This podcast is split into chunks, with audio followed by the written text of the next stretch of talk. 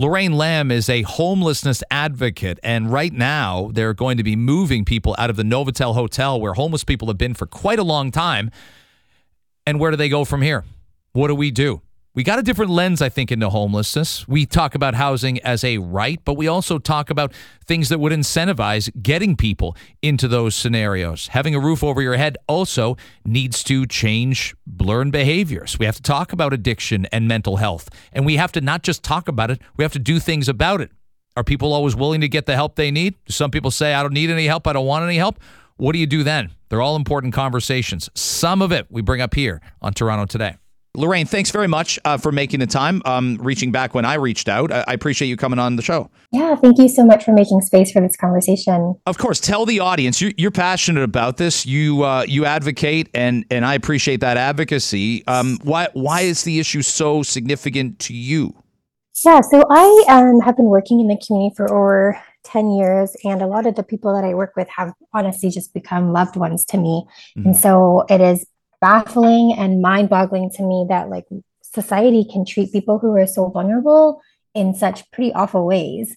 Um, and so I think with the Novotel in particular, in this particular story, um, the way that the city is displacing hundreds of homeless people um, is is honestly something we should all be outraged about. Where should where are the best places that they could particularly go? And do they give you opinions as to what they'd like to see happen? They know that their time in the hotel is probably finite and it's inevitable there's a move to be made. What do they say they want when you have those conversations, Lorraine? You know, at the end of the day, people want deeply affordable housing, right? Like, people are in these spaces of shelters and like hotel shelter program is because there is no housing. Right now, the waitlist for affordable housing is about 10 years long and longer if you have accessibility needs. There are over 80,000 families um, on the waitlist. So this is actually like so the the existence of these hotel shelter programs is a symptom of a really really deep problem that we have um, across canada in terms of the lack of housing. And at the end of the mm. day that's what people want. People want a place that they can call their own where they can lock their own doors have their own belongings paint their own walls make their own pop tarts. That's what people want. They want their own mm. homes.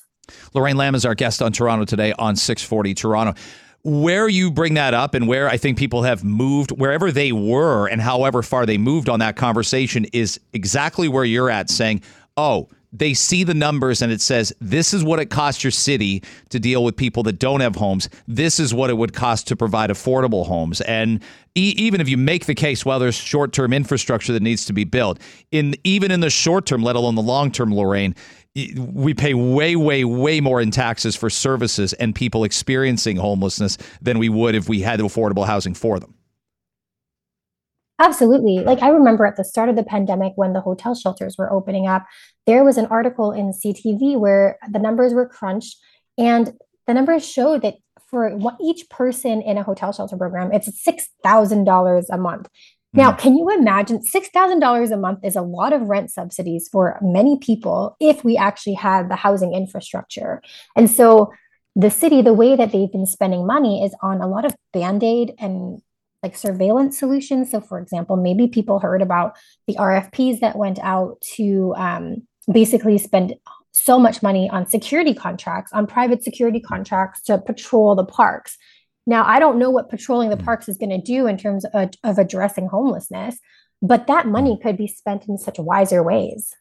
Now, I'm going to bring this to you. San Francisco did uh, studies on their homeless population, and they found two thirds struggle with addiction or mental illness. There will be some listening that say, you guys are on the right track with the economics. How do you help people that don't want to be helped? Do those scenarios exist? Do we need to talk about addiction? Do we need to talk about mental illness more? It, we can't put anybody in programs that refuses to be in programs. What would your response to that be? I think that housing at the end of the day is a human right. And the way that our society is starting to look at it is that it treats it as a commodity. And so, in my opinion, whether or not you have addictions or mental health barriers, you deserve access to a place to call home. And a lot of people actually die on the streets before they even have a chance to access programs. So, mm-hmm. for instance, we see from city data that the median age of a homeless person who died last year was 45. 45 years old, and I don't know what the average age of your listeners are, but 45 means like my parents and all of their friends well, they wouldn't be alive.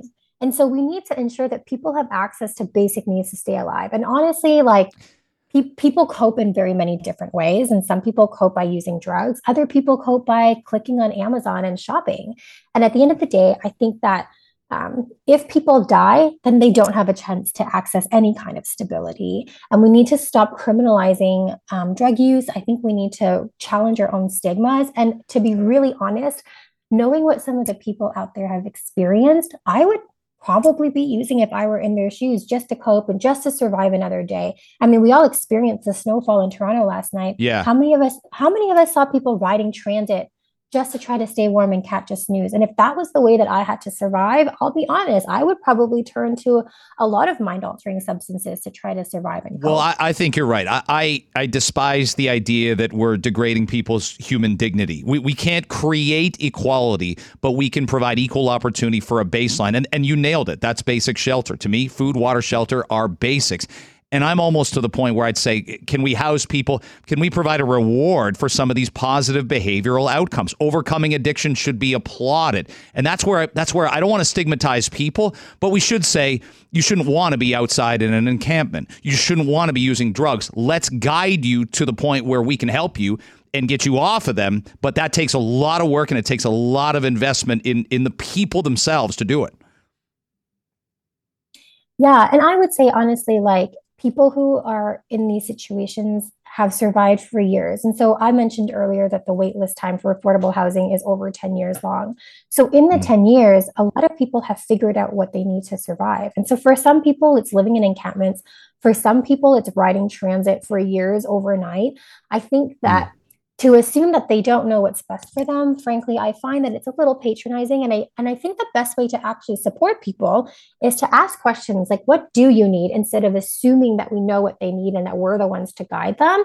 And i think if we listen carefully i think a lot of people living in homeless shelters and encampments have spoken up over the years about what they need. It's just that their voices aren't being heard and i think that's what it means to be marginalized. It means that they're saying what they need and yet mm. society is doing everything to not listen or doing everything that's not what they're actually saying that they need. Lorraine Lamb, our guest. Hey, thanks very much for uh, for shining a light on on this issue, and uh, I, I, want honest, frank uh, conversations about how we deal with with homelessness. I, th- I don't think people have necessarily turned on the issue, but I do think people are. It, it's more in our face than it's ever been before. So we either ignore it or we address it. And thank you for addressing it today. Of course. Thanks so much for having me. You bet.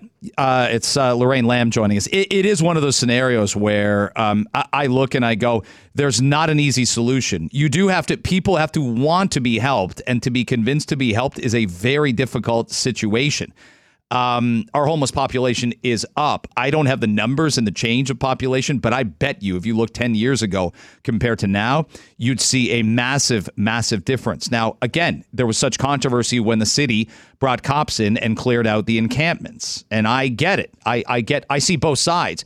Is it too heavy handed? We can certainly make that case. Was it a mistake in retrospect? Yes. Can we have people sleeping in tents and in encampments in our city on sidewalks and parks and alongside highways? Absolutely not. So, how do you shut down open drug scenes? How do you stigmatize the usage of drugs in the open and not stigmatize the person? All those are big questions.